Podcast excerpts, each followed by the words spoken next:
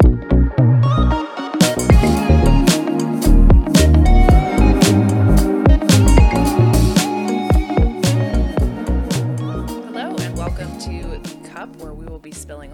about what's going on inside Washington, D.C., what regulators and lawmakers are working on and thinking about, and what you and your credit union should be evaluating in terms of risk areas and areas of opportunity. I'm your host, Ann Petros, and Vice President of Regulatory Affairs here at NAFCU. And today I am joined by Dr. Mark Calabria. Uh, he is former director of the Federal Housing Finance Agency and now a senior advisor at Cato Institute and a managing managing director at SEDA Experts. Mark is an economist and housing finance expert, and I'm thrilled to have him on the podcast today to you know talk about his upcoming book, Shelter from the Storm, available on March 14th and his thoughts on the state of the mortgage financing and, and housing markets today. So, thank you, Mark, for being here. And it's just such a pleasure. Thank you. Excellent. All right. Well, let's let's start talking about your your book and some of the wonderful reflections um, in that book. You know, and let's go back to the start. Can you describe what happened in mortgage markets in 2020? Um, you know that that fateful day in March when we all started realizing that things were were uh, headed downhill. Um, and how is this different than the 2008 financial crisis? You know, for example, in the in the book you talk about the role of credit risk versus interest rate risk. I mean, that's a great intro to it. And it's a reminder, you know, I was staff on the Senate Banking Committee in 2008 and, and in the years leading up to 2008. Mm-hmm. And a theme of the book really is, you know, what were the lessons we took away from 2008 and how things were done well or not well, uh, and how do we how do we make sure we do it better this time? Uh, and I think we did. I think compared to you know HAMP, HARP, and many of the things that were rolled in 2008, that things went much more smoothly. But to, to roll back to those crazy days in, in the beginning of 2020, um, you know, fortunately, I should say. 2019 was an incredibly strong year for the housing market. You know, we'd seen a fair amount of appreciation. There had been very strong homeownership growth. Uh, and, you know, I had come into the job at FHFA in April of 2019. Uh, and we immediately started strengthening underwriting standards for Fannie and Freddie loans so that when we went into the pandemic, you had fairly strong underwriting. You know, borrowers were in a very solid spot. Uh, and of course, even late 2019, but particularly January 2020, we all started hearing, you know, this talk of a of a new virus, and, and none of us quite knew uh, at that time how serious it was going to be. Um, you know, whether there would be lockdowns and again, even as I think in January, third week, you know, China locks down Wuhan, and even at that point, I think we'd had one U.S. case. So the question of you know, how much was this going to spread here was still on our minds. Yeah, it still didn't feel real. It, it didn't, and, that, and that's a fair thing to, to say. So, for instance, I start out the book, rec, you know, recalling um, speaking at a home builder convention on the mm-hmm. day Wuhan went lockdown and, and thinking, well, how's this going to play out? Um, you know, and we had a great housing market. We are trying to fix the mortgage finance system. Again, oddly enough, my speech that day was things are really strong, but we need to strengthen the infrastructure for the next crisis. Of course, did not know, did not know the next crisis was right around the corner. Yeah. Uh, and then again, um, as we started to see rumors and, and more data come out about the virus, you know, combined with some early lockdowns, you know, recall we saw the strongest labor market contraction in American history. You know, between that March, April, May, uh, 22 million jobs, um, which again, to put it in context, uh, in the tw- in the 2008 over the course of that over 2008 to 2010, we lost about 9 million jobs. So, and that was over about a two year time, whereas we had a two to three month time.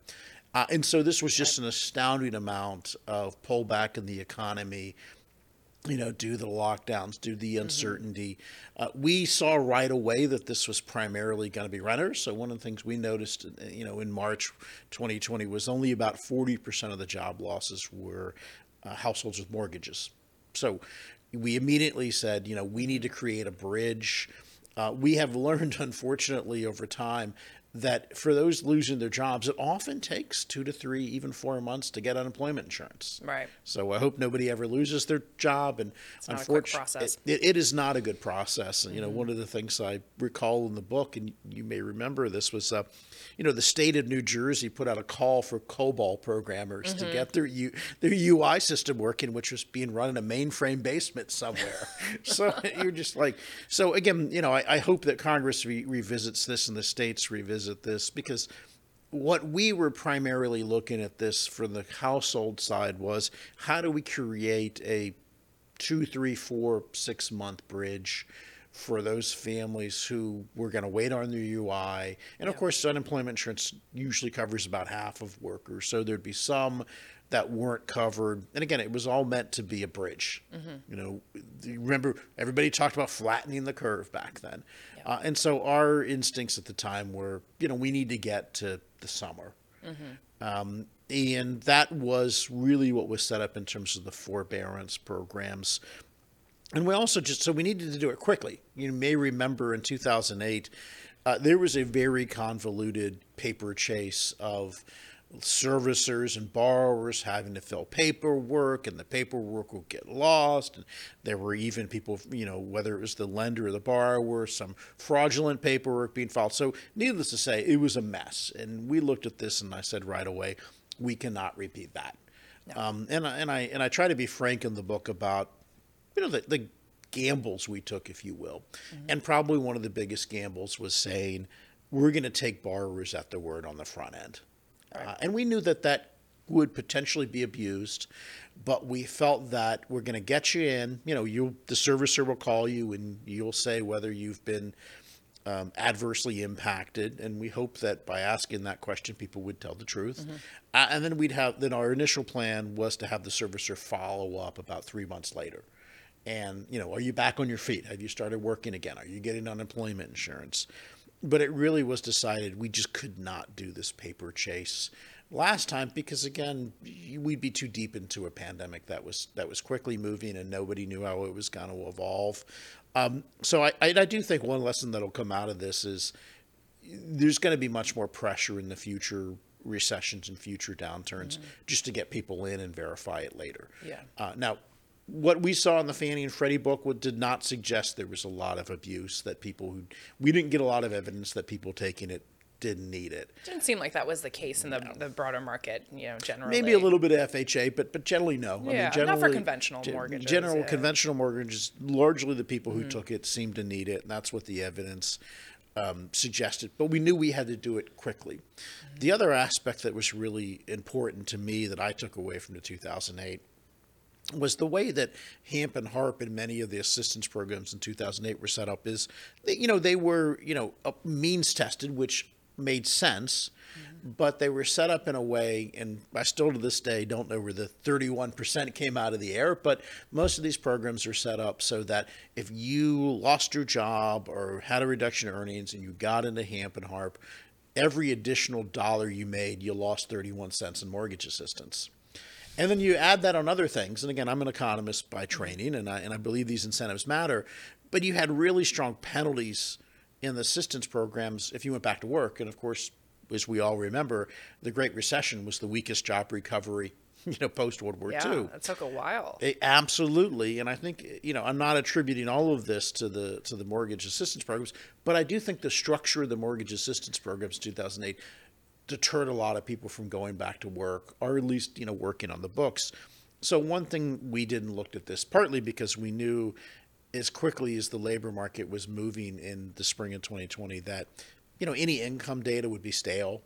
You know eh, so the data would be stale and we didn't want to penalize people for going back to work. So we looked at this and said again with that kind of flatten the curve mentality um, let's not make this based on you know you got to testify you've had a reduction in earnings to get in mm-hmm. but we're not going to make this contingent you staying in on whether you go back to work or not. You know we'll let you take it and there'll be no reduction in penalties if you go back to work because we don't want to penalize you for going back to work. Right. you know and and i do think that one of the reasons we've had such a very strong job recovery starting like may june of 2020 which really continued um, for most of 2020 and 2021 was because we didn't penalize people in the mortgage programs. They Right, could right. they could stay in, and that was a really important difference this time around. So I do think they ended up being quite successful. I was surprised at uh, you know consistently we had about a fourth uh, of borrowers who signed up for forbearance and paid throughout. Um, we also had a very large number where people would stay for three or four months of forbearance and they would mail a check for three or four months in. Right, so it was surprisingly large number of people who took it as a kind of backstop option. Yeah. And you talk about that incentive for going back to work. I mean, it's Yes. one thing to have a penalty on, let's say, a subprime mortgage for you know late payments, Exactly. right? But this is this is a very different situation, and people were still doing their best to to make payments as they could, but just wanted that safety net. And that's exactly what it was. And again, you know, unlike 2008, where there was a lot of anger at Wall Street and banks in general, and there was what I would call There's still some anger And at there's Wall some, Street. you know, again, and, and, and that's and that's there probably always will be some, right. and, and there will always be some out there stroking up that anger. um, but you know, the point being that nobody in 2020 thought that they were having problems with their mortgage because of something the lender did. Yeah. so so you didn't have this adversarial relationship, Mm-hmm. uh, and you know a lot of lenders um, across the board, credit unions, depositories. I mean, people really reacted quite quickly. Oh, definitely. And uh, you know, and I, you know, one indicator to me that we got it largely right was that the people who weren't covered in Fannie and Freddie loans mostly mirrored what we did. You know, when you had a fair amount of, we coordinated with FHA, but there's still a large segment, whether it's portfolio lenders or private label, and pretty much, I would say we got 95% of the market with a very similar framework. Mm-hmm. And I and I and, and again, not everybody had to adopt that. So I see that as some indicator of success. Now that's on the household side, which we can which we can come back to. But 2020 March in particular, you know, we had another financial crisis to put it frank. Uh, and I think it went so quickly that perhaps people had forgotten Right. about it. And obviously, there was a lot else going on in that time. Um, and some of this was, you know, as COVID started to develop, I mean, you had starting about December 2019 into into January, February, a real move toward safer assets, and that, you know, when people were selling off corporate bonds and buying treasuries, and for a while they were buying mortgage-backed securities as, as well, and so you saw that flight to safety. In March, it really became less a flight to safety and more a, a dash for cash, if, if, if you will. Uh, some of it was a concern that, well, all these job losses, mortgages might not pay. And of course, uh, mortgage servicing rights, you know, kind of decline in value when you have to service, to, you know, distressed mortgages. Um, and we also started to see the Fed in March really start to intervene in a very heavy way. There were targeted interventions, some of which we partnered with the Fed on. There were obviously broader interventions of the Federal Reserve. The Federal Reserve, I think, to be quite frank about it, came in very heavy in the mortgage market, in my opinion, um, perhaps too hard too soon. And the reason for this is mm. you really saw such a dramatic change in interest rates. And you've seen this evolution. And of course, let's all remind ourselves that mortgage backed securities act like any other bond, um, except for, the, of course, the prepayment. But, uh, you know, so when you see these declines in rates, you can see very dramatic changes in mortgage backed security values. And more importantly, you see even more volatility in mortgage servicing rights because those are almost completely driven by kind of interest rate risk. And so, whereas the 2008 crisis was predominantly, you know, credit crisis, it was a crisis of borrowers not paying not paying their mortgages, and that holds true even in in the commercial mortgage space and other sectors. The initial shock here, and again, it, it's not one or the other; it's both. Where I would say 2008 was, you know, 70% credit risk, 30% interest rate risk, because again, we saw some changes there. This was really a flip of that, where the interest rate changes engineered by the Fed in, in March 2020 really ended up with a lot of disruptions throughout the mortgage market. But you certainly had concerns about whether borrowers were going to be able to pay, and that entered the credit risk. You also had the growth of um, market participants who were much more vulnerable to interest rate changes. And the biggest really development here, in my mind, was mortgage REITs. And, and of course, uh, REITs are traditionally set up by the tax code as a passive investment vehicle. You know, you're supposed to go out and buy an apartment building, and you know you get your dividends. And and and and there has developed a small number of mortgage REITs that generally buy uh, mortgage-backed securities, mortgage servicing rights, and they fund them overnight by repoing essentially the, the MBS. Uh, and obviously, that's a very vulnerable. You know, to be frank, it's kind of what Bear Stearns did going into 2008. Right. Yeah. It's a, it's Yeah. a risky business. So you know, one of the real things that I think has been forgotten in that in that middle of March time was you had a number of mortgage REITs where the decline in interest rates just slammed the value of their MBS and their MSRs, and because of the REIT structure where you have to pay out, you know, ninety percent of your earnings in dividends, the tax structure of REITs ma- punishes you for building equity in, in, in, in the mm-hmm. structure. So you, mm-hmm. you have to keep paying it out as dividends. So there's almost, in a sense, a tax penalty for not being leveraged, mm-hmm. which which of course, you know, Congress again intended these to be passive investment vehicles. So you saw a lot of pressure on MBS selling at that Yeah. time. Um, because of post Dodd Frank changes in the regulatory structure, there are limits to how much the MBS dealers, many of which are Treasury dealers, many of the same participants, um, were willing to absorb that. So you had a lot of these REITs that were selling off their MBS. The dealers were buying them. Um, but the dealers are starting to hit their balance sheet constraints on how much they were willing to buy given the capital they had. And this was really what fundamentally drove uh, the Fed into the picture, as well as, you know, we were getting requests from the Fed. I, I talk about a conversation Jay Powell and I had where, you know, could we have Fannie and Freddie essentially provide, you know, repo funding to mortgage REITs? Sure. Uh, which we did. Again, was not very, it wasn't widely used, partly because uh, I wanted to make sure that the pricing wasn't too overly attractive. You know, we, we made, we, we really wanted this to be a lender of last resort. Like you're really only going to go mm-hmm. here because you, you don't have any other option. right. Um, and so we set that up. And of course, when the Fed started buying MBS in very large amounts, that relieved much of the dealer balance sheet constraints. And then those dealers were able to buy mortgage backed mm-hmm. securities from the REITs again. And so you brought some stability there. Obviously, there were problems throughout. You know, I mean, the, the of course the anomaly uh, is you recall was depositories and community credit unions were, were generally doing fine. We saw huge influx, so much cash. huge influx, trillions of dollars of extra deposits in the system. So that part of the sector was Mm-hmm. doing fine. Uh, there were some concerned elements. So, for instance, many of the non-bank mortgage lenders who have oh, grown, Oh, yes. who have come into play. There you are know, plenty of concerns there, and and- I, I and- do and there are. want to ask you about that and exactly you know what the the FHFA did in response there. But first, you know, in your book you say, I quote, "The Federal Reserve has become the buyer, dealer, and lender of last resort in the mortgage market because policymakers, in response to 2008, hobbled the ability of the rest of the market to effectively respond." So, what you know, explain what exactly Yep. do you mean by that, and and how can this be fixed?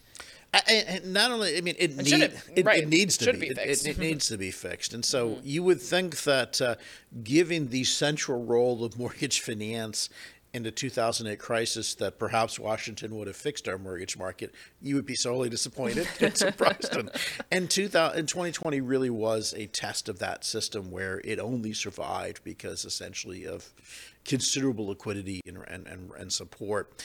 And so because of a number of post 2008 changes, including Dodd Frank, but also um, very aggressive enforcement, such as the False Claims Act against mortgage lenders, was that you saw a very big shift post 2008 away from depositories, uh, not only holding mortgages, but more importantly, servicing mortgages.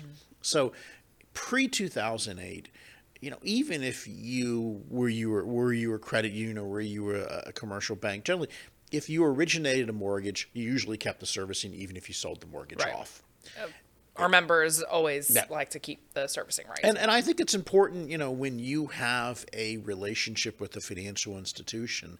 Uh, I talk a little bit, I won't mention the name of the financial institution now, but, you know, I mentioned a problem that I had with my own servicing post 2008 where uh, a financial institution that I had a long term relationship with sold my servicing, my mortgage servicing off to a non bank servicer who later failed. You mm. know, and uh, needless to say, and the, the part of it was most important to me was that non bank servicer forgot, you know, maybe I should generously say forgot, forgot to pay my uh, property taxes to the yeah. District of Columbia, who's not. That can be a huge issue, though. You can lose your uh, house. yeah. Yes, yeah. and so uh, only because I was able to get on top of it and find out, um, you know, to stop it from getting to a point where the there was any threat to have my home foreclosed upon mm-hmm. by the city. But again, it was you don't get the same level. Let's be frank. I mean, you don't get the same level of service. No. Uh, and so this increase in non-bank presence, non-depository presence, rather, because again, I'll, I'll put credit unions in, in the depositories as, as having that stable reputation concern, uh, and also because you have a whole suite of products that you're working with. There's a, simply a cert, a different approach to the consumer that mm-hmm. a depository mm-hmm. takes than than a non-bank. One of the really big items here that I, I don't think was as appreciated at the time was you had this huge you know 49 AG and this is you know a state attorney general settlement with the largest depository servicers and of course this is how Kamala Harris came to public attention when she was attorney general uh, for California and the problem was that you had even though you had you were going after, particularly in response to the robo signing crisis, there were legitimate concerns, there were legitimate problems, but the problem was that the servicing requirements and the settlement only covered depo- large depositories. And what you saw happen was, in response to that, many of these large depositories simply said, I'm going to get out of mortgage servicing. Mm-hmm. And they sold record amounts of mortgage servicing to non banks. Uh, and so you saw this huge transfer to the non banks. And that really kind of set the stage for uh, the problems in 2020 because you had this growing separation of origination and investment from servicing. Um, and partly, you know, probably the problems with some of the mortgage REITs was because they were heavily invested in mortgage servicing rights, and you, mm-hmm. you, you, can. So you also saw capital changes that the financial regulators put in place post Dodd Frank that really yeah. penalized the holding of mortgage servicing rights. Um, obviously, reputational concerns. You know, I, I quote, for instance, J.P. Morgan at one point saying that they were getting out of Fannie, Freddie, and FHA servicing because of the reputational hits. Mm-hmm. Um, and I'm sure they're not the only institution that looked at this and said, you know, my corporate, I care about my corporate reputation. And as right. we know, credit unions care very much about their reputation. And I'm not going to say that some of these non bank mortgages don't care about their reputation, but there's a little less it's a different kind of business model. It is a different kind of business model, yeah. and it's a business model where you can close shop one day and set up tomorrow under a completely different name. Yeah. Uh, and I do think a this is, should be of a concern as a broader public policy industry question. You know, the reputational penalties um, in the non-bank mortgage sector are just so much smaller than they are for credit unions and banks, mm-hmm. um, especially credit unions where these are you know your customers are your members. Um, so much of the non-bank system you're just originating you're selling you know you're never really going to see that person again there's not a lot of reputational business in the same way and if you you know get in trouble when you go out of business you start up under a different name. Mm-hmm. so there are a lot of problems there. And going into 2020 so much of the mortgage market particularly the fha Ginnie space completely dominated by by non-banks. And so you know, it's interesting in that when I came, walked in the door at FHFA in 2019, one of the first things I said to our senior staff was, convince me that everything we've done since 2008 on servicing uh, will save us next time around because it very clearly was a weak link, weak link before. Mm-hmm. We in uh, January 2020 actually at FHFA proposed stronger servicing stronger liquidity and capital standards as counterparty risk. So it's important right. mm-hmm. important to keep in mind there is no federal regulator for the non-bank mortgage lenders. And what we were doing at FHFA really was just trying to control the counterparty risk to Fannie and Freddie. So we weren't we weren't regulators of these institutions. Our objective was how do we protect Fannie and Freddie from counterparty risk, mm-hmm. which of course every appropriate business looks at that. Oddly enough, you know, I spent a lot of February 2020 being told uh, by many of these non-banks that you know they had fortress balance sheets and didn't need to raise liquidity and capital and they'd all be fine. So you imagine my surprise that a month later, March, month, yeah. March 2020, they're like, "Oh my god!" You know, different. yes. sud- sud- suddenly they're all at We're in risk. of- dire need Yeah, of exactly. assistance. They're, yeah, they're, they're, they're, they're, the speed with which their story changed. I, I almost got whiplash, you know. So it was. Um, so all that said, you know, one of the interesting, you know, parts of the book to me was because there was a tremendous amount of job loss, a tremendous amount of uh, forbearance provided. And again, I want to emphasize that the contracts that Fannie and Freddie signed for servicing are very explicit that, you know, you're expected to you know, advance payments to the investors under certain servicing arrangements. I, I certainly could say for certain other servicing arrangements, a lot of small credit unions, for instance, will use the cash window. If you use the cash window, you're not on the hook. So many, uh, many, many originators, when they would sell the, where they would even retain the servicing, they could choose a contractual arrangement with Fannie and Freddie where they were not liable to advance payments uh, and interest to investors, even in a stressed environment. I do recall that at that time, you know, some of our members who you know do the MBS swap were very concerned about, you know, the requirement to to remit, you know, the principal and interest on the scheduled scheduled or what is it, the you- actual scheduled. actual. Yeah. So I mean, there's a, there You is know, a so- Mm-hmm. conversation in the book about you know walking you through um, you know why the the differences in these and why they matter. And there was a very legitimate concern, particularly as I mentioned earlier, where we were going to take borrowers at their word. Now we, um, I mean, I guess uh, lucky timing in this, in that. Uh, you know, I had set up a. We didn't have a standalone research division at FHFA when I walked in the door. We had one start uh, at the beginning of January 2020. Uh, Lynn Fisher at that time, who had come to me from previously worked at MBA and AEI and, and had a lot of industry experience as, as well as teaching, um, had really helped us set up a research shop. And so we were doing a lot of empirical work. And so we had a range of options that we were looking at and saying, this is what we think the labor market's going to do. And therefore, looking at past crises, what do we think forbearances will get to? Um, that said, uh, my research folks at the time should not be held responsible for the fact that uh, I think the third week of March, I was talking to Diana Olick on television, and she's like, "Mark, where's this going to get?" And of course, I'm sure my research staff in the back of their head was like, "Don't don't give a number, don't don't, don't make a forecast." Um, and I, you know, felt comfortable enough to say at that time that I thought that. Uh, you know what we were looking at in the job market that we would probably get around six percent forbearances for Fannie and Freddie by the middle of May, and we got I think at six point seven. So it was actually pretty close, but there was a wide range of error with any sort of forecast in that. And you may remember there were people at the time saying that forbearance rates would get to 30, 40 percent. Oh yes, there were Now- projections that really high. up What we were seeing internally suggested that worst case scenarios were probably closer to 15% than, Mm-hmm. than 30 or 40. But that said, there was a lot of uncertainty in the marketplace. Uh, there was a lot of uncertainty how the process would work. Even pre COVID, you know, Freddie um, contracts capped servicer liability at four months. And then after that, Freddie would take it over. We were in the process of aligning that for Fannie. So there was a lot of moving parts where we were trying to get the information out there. Um, but needless to say, there were a number of servicers who were asking to have, you know, the Federal Reserve essentially invoke 13.3 facilities to provide financing.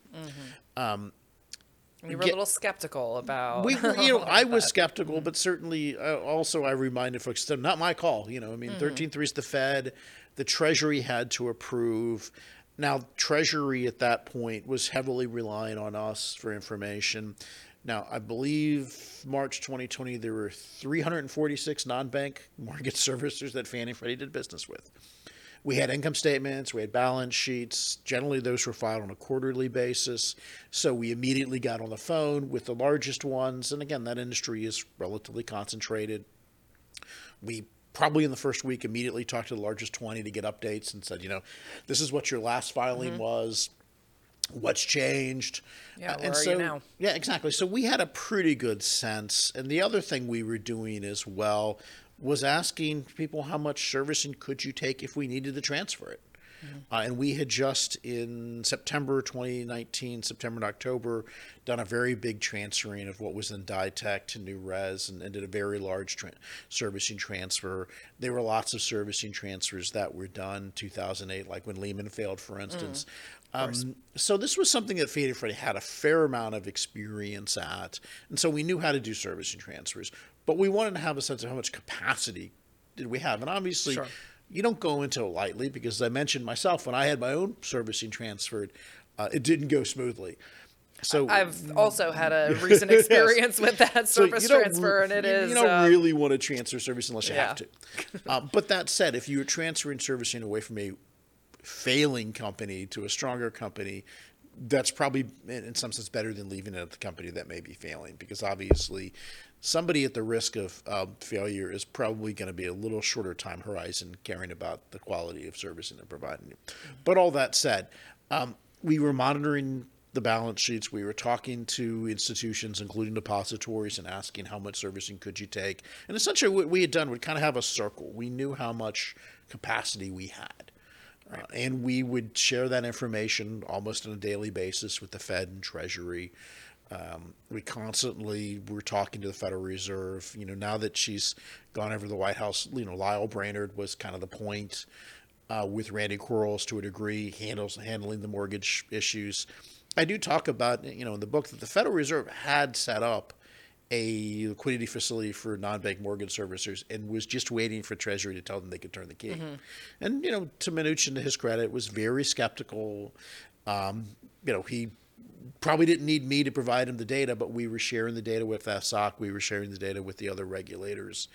Um, there were a handful, like you know, maybe at most, you know, every morning throughout the first several months of 20 of the pandemic i would get a troubled servicer watch list and we would go through the, the staff and who do we think we're going to have trouble with uh, to me you know it's probably uh, i think you know perhaps counter to conventional wisdom but i often say to me one of the lessons of lehman brothers in 2008 is that if you give an institution reason to believe it will be rescued, and of course Lehman looked at Bear and said, you know, we're probably going to be rescued, that they will drive a hard bargain for assistance. And we know that there were at least three offers to buy Lehman before it failed.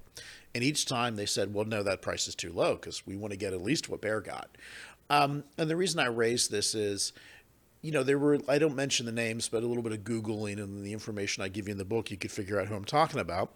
There were at least two large servicers. You know, they had private equity parents. They had pulled a lot of, they literally pulled billions of money out of these mm. companies in 2019. And so, you know, we felt that it was important for these parents to, if they wanted to keep the value of those companies, which was essentially the servicing rights, that perhaps they should put the money back in before they asked the taxpayer to put the money back in. And we had had that relayed to them via Fannie and Freddie. And I think, you know, once it got further into April and it was clear that, or rather, increasingly unlikely that a facility would be set up, these companies put money back in you know, and they, they were their investments. They took money out, they took back in.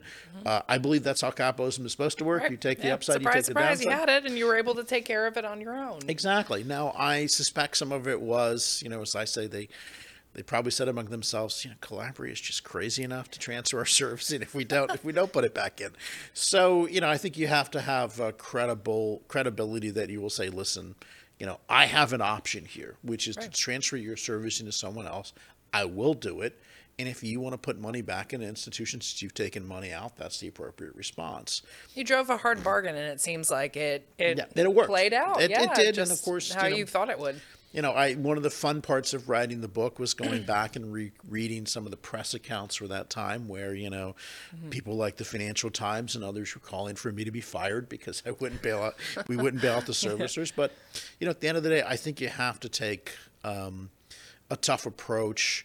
You know, I do think that some of this benefited from issue. Issue, you know, Secretary Mnuchin had run One West. He had a history in the mortgage industry. You know, I clearly have been you know, following the sector for a very long time. So you had people at the table who felt that they were fairly uh, literate with the function of the mortgage market. Right.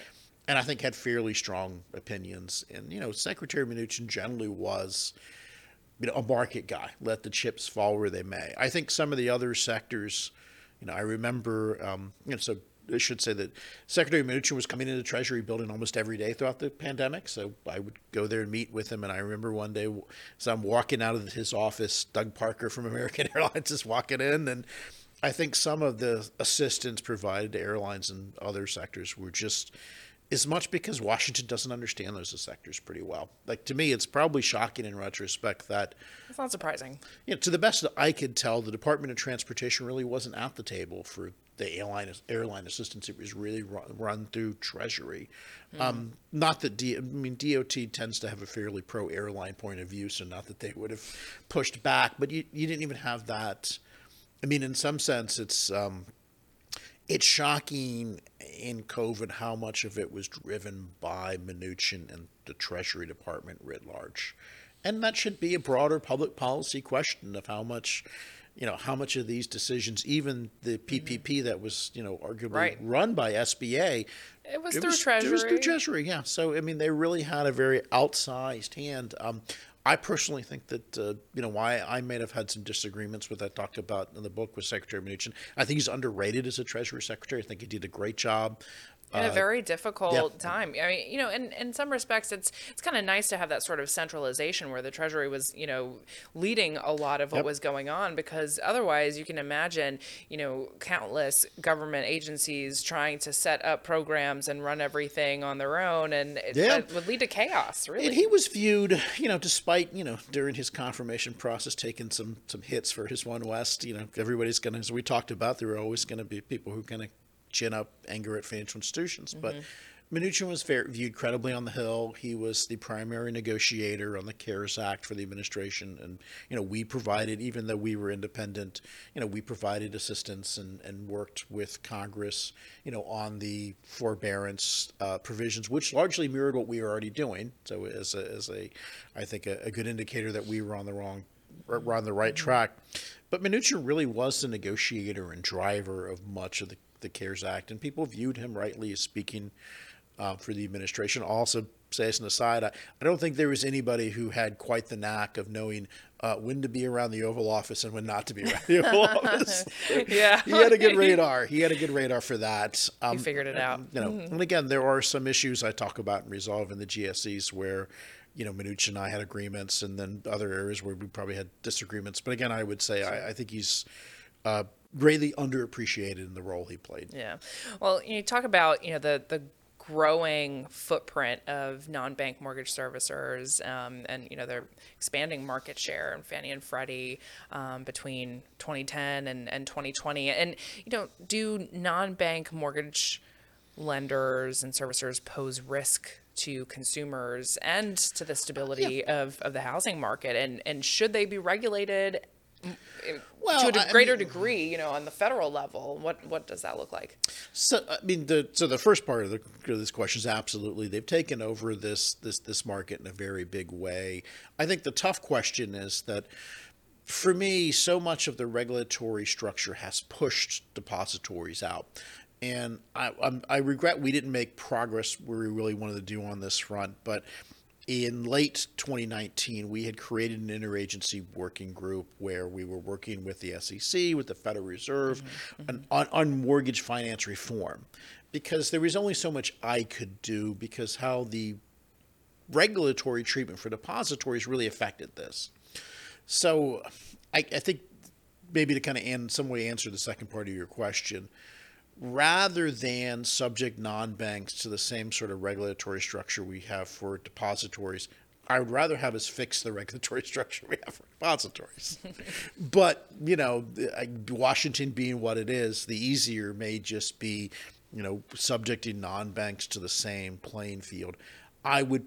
You know, we would certainly prefer that to the, see the, the, that, the, right? the, la- I mean, former rather than the latter, but Yeah, you, you've got you know the CFPB that is in charge of Yep. you know um, enforcing compliance with consumer financial protection laws in the mortgage space, TILA, RESPA, um, all of that. And so, I mean, there there is. I'm I'm not saying there's no regulation and, and there's a supervision. whole lot of reg- right, there's a but- whole lot of regulation. But there's not the same extent of um, you know evaluation and examination of safety and soundness. Correct. So And when you get into a crisis, Yeah. it's that that's why there were so many concerns, really. And it is a legitimate concern because if you have a large number of servicers fail, I mean, first of all, I mean, Fannie and Freddie do have backup procedures, but these backup procedures often require uh, the mortgages to come onto their balance sheets. Mm-hmm. And keep in mind, you know, when I walked into FHFA in 2019, Fannie and Freddie were leveraged a thousand to one. We went into COVID probably about 150 to one. Uh, and, you know, it wasn't popular at the time, but because we started charging some fees to offset it, we kept Fannie and Freddie from failing. And because we had built capital.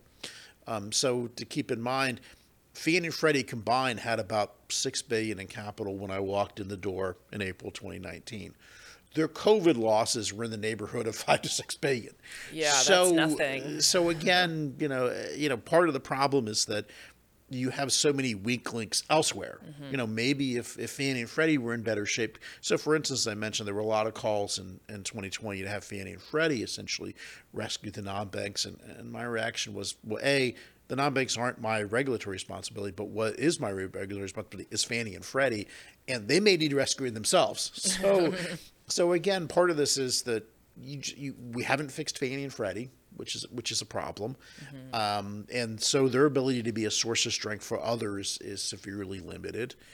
Um, the non-banks, I mean, they don't have the same sort of reputational concerns as you mentioned, even though they are subject to some of the same consumer protection concerns. Of course, they feel them a little less because not only do you have CFPB, but you have your primary regulator regulating those as well, which the non-banks do not have. But ultimately, at the end of the day, and despite what I think are some very sincere efforts by some of the state regulators, you don't have the same sort of. It's not. It's not. It's not comparable. Uh, and, and, again, you know, my hope would be that we find a way to fix this to bring depositories, particularly credit unions, who who really it's not just um, a one-off transaction with your consumer. Uh, e- even if you did subject them to the same regulatory playing field, there's always going to be the differences that you as a credit union this is your member. That mortgage transaction is one facet of a broader relationship you have with that individual. Mm-hmm. And you're not going to blow it up because this one thing. Yeah. Uh, and, you know, the fact is, is that lack of diversification, almost all of these non bank mortgage lenders, all they do is mortgage lending. You know, whereas you may have a car loan with the person. You may have a credit card loan with the person. You have a much broader it's a whole suite of products. Exactly, and, and, you have a broader perspective on that person as a borrower and and so you care in the in a different way. And again, I think there are a lot of good people in the non-bank mortgage space. I, I really appreciate a lot of people in the industry who stood up. You know, and again, so it's not about one specific individual, but you know, one of the things I reflect on in the book. Uh, while of course, you know, even at like a Bear Stearns or a Lehman, it's not like the you know everybody there was at fault. You know, this is their failures at the top. So I put that out there to say, it's absolutely shocking how many Countrywide people are still everywhere in the non-bank mortgage space. there seems to have been like zero reputational penalty played to anybody's career because of that one. Um, yeah. And again, not everybody was at fault there.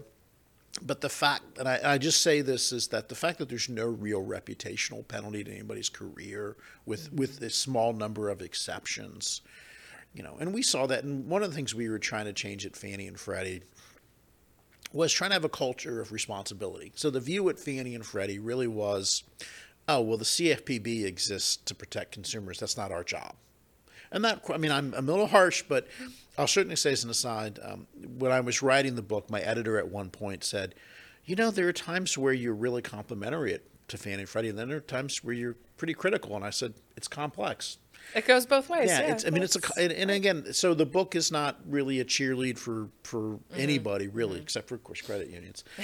But and, but in all seriousness, you know, I, I, try to give I think a relatively even keel on Fannie, Freddie, the mm-hmm. the the mortgage industry, um, you know, many of the players involved and the regulators and everybody deserves some degree of praise and everybody deserves some degree of like, well, this is where things could have gotten better. And one of the things we really did try to change at Fannie Freddie was the corporate culture, mm-hmm. uh, and to get them. So, for instance, one of the things I found frustrating was that you could be an account exec at Fannie Mae and have a non-bank mortgage lender as your client, and you could leave the next day and work for that mortgage lender. Now, that really was questions to me about, mm-hmm. you know, what's your incentive here? So, you know, and wh- how are we making it that Fannie and Freddie thought about the borrower as the ultimate? And again, the culture at those companies really was to see the lender as the client and not concerned about the borrower. Uh, and of course, unfortunately, they were both companies where many of the line employees did not feel like they had the culture to raise their hand when they saw problems. So Right. I talk about a little bit of that in the That's book. That's not a good place. It's not, but you know, to their credit, I mean, Sarah Matthews, who's still chair at Freddie, and Sheila Bair, who was chair at Fannie for a while, really embraced the corporate culture change and did a lot of survey work internally. Uh, and again, these are just too important of institutions not to have good, strong corporate cultures. Absolutely. All right. So, a couple of questions uh, to round things out here. Now, I, you mentioned this before. You know, reforming Fannie and Freddie and um, path out of conservatorship um, for the GSEs. Does that path seem less clear now? And and you know, where do we go from here? How might the GSEs fare in the next crisis, which will inevitably come? It's a great question. So, I- I mean, I think the path in many ways is clearer, but on some margins, perhaps timing less clear. Right. So, what I mean by clearer is, um, you know, nobody, you know, the kind of like Corker Warner, you know, blow them up and take a blank slate and start. We're nobody that, see that's that off the table. right. There, there's not going to be any Fannie Freddie go away. You know, we all.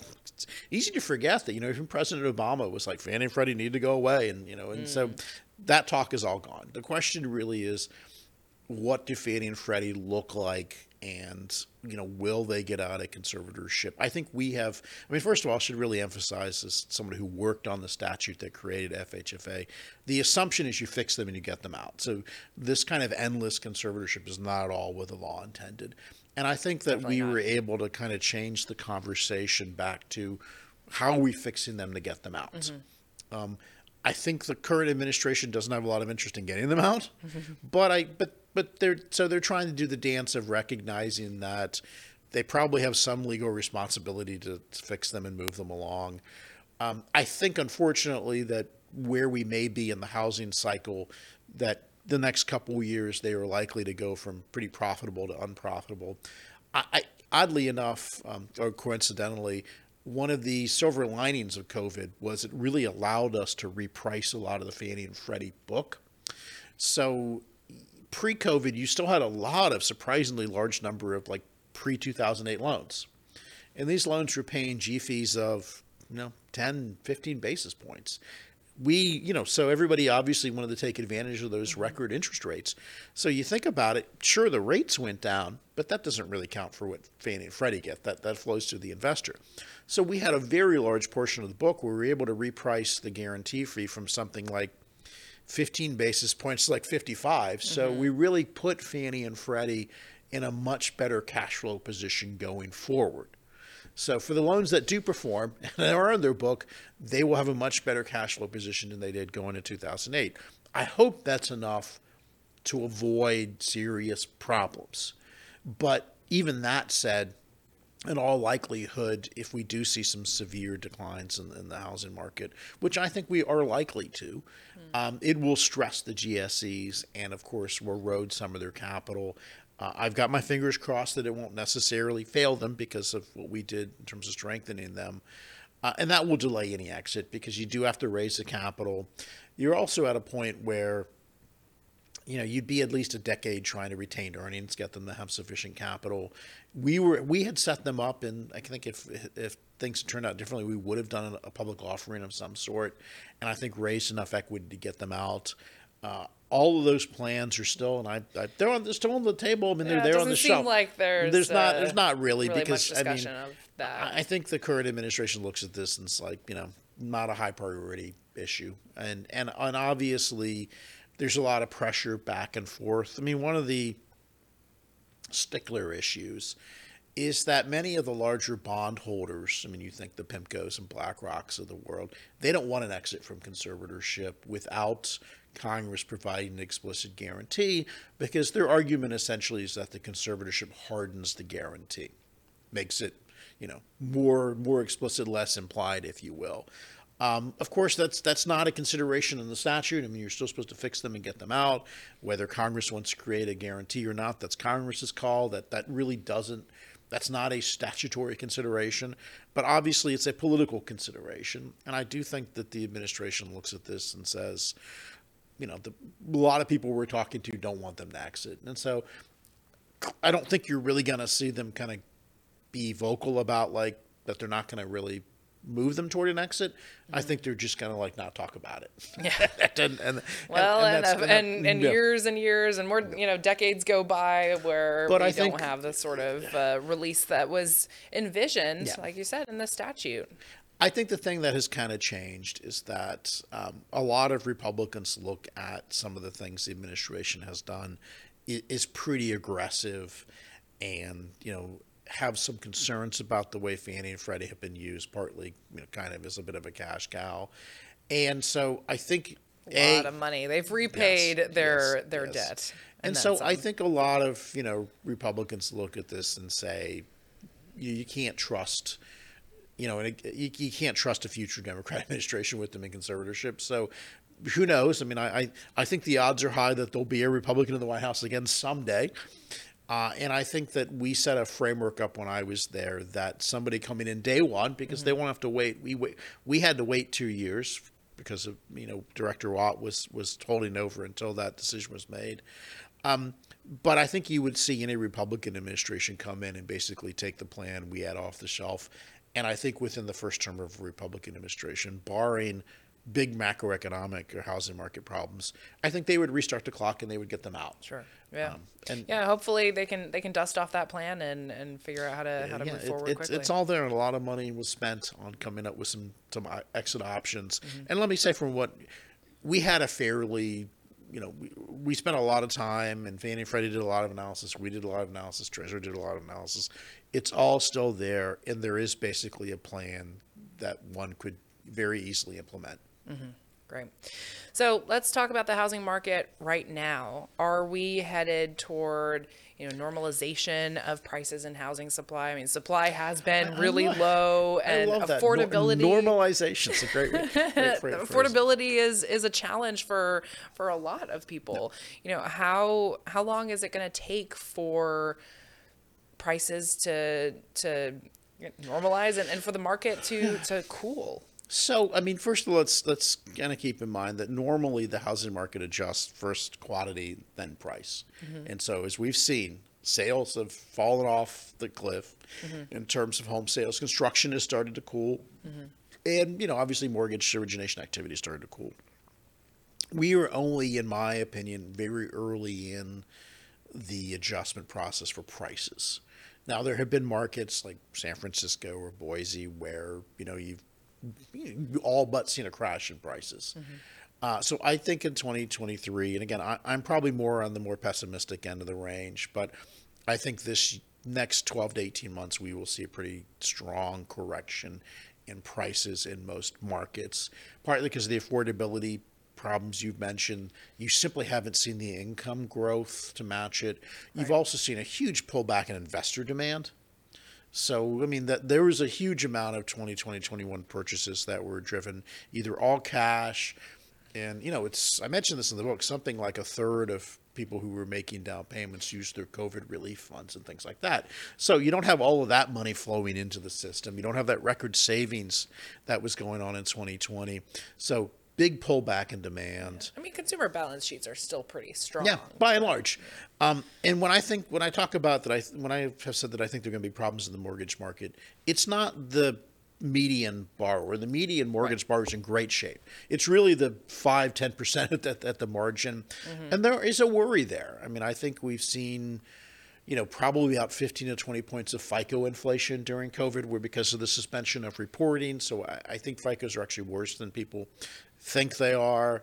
Uh, the thing that really kind of concerns me in terms of big change in mortgage quality is the debt to income. One of the things we saw in COVID was the number one predictor of who took Fannie Freddie forbearance was DTI. And the levels of DTI we see today are much higher than they were in 2008. So yeah, no, That's it, concerning. It, it is concerning, and, and you know even FHA you are allowed up to a 57 DTI. Even the typical FHA is like a 45. So you have a lot of borrowers that were they to lose their job, and again, this is the caveat here. It really depends on what happens in the job market. Right. if we start to see a softening job market, if we start to see uh, a lot of job losses, then you're going to have about a 5% sliver of the mortgage market, concentrated mostly in FHA, but not exclusively, mm-hmm. that's really going to have trouble. Mm-hmm. And, and I think that that's where we need to keep our eye. But prices will reset. Um, at this point, I would say what we're likely to experience is more like a 70, early 70s, like 73 to 74 type correction where it's brutal for about six months a year, but by three years you're peak to peak again. Mm-hmm. Um, the only way we're really going to get a sort of 2008 prolonged, because let's keep in mind, I mean, that was a painful decade. I mean, you know, mm-hmm. really took forever. I didn't really feel like we were probably 2018 to the housing market really started to feel right again. Um, so it really took a decade. Some of that was the policy responses I mentioned earlier. I mean, a lot of the mortgage programs in 2008 penalized going back to work, and you had that very slow uh, labor market growth. You had slow appreciation. So I think the caveat here is what's the policy response? If we allow the market to reset, prices drop, you know, the volumes will come back and people will be able to reset at a level where the prices are much more in line with what they can afford in income. But I think the the reset is inevitable. The mm-hmm. question is, do we let it happen quickly? And I'm I'm more in the just pull the bandit off and get it over with camp. And but I know that some people are, would rather not take that approach or, or, feel like they could kick the can down the road. But um, again, I, I, think we're looking at a 12 to 18 month process of a realignment in prices there will be certainly layoffs in the construction real estate cycle.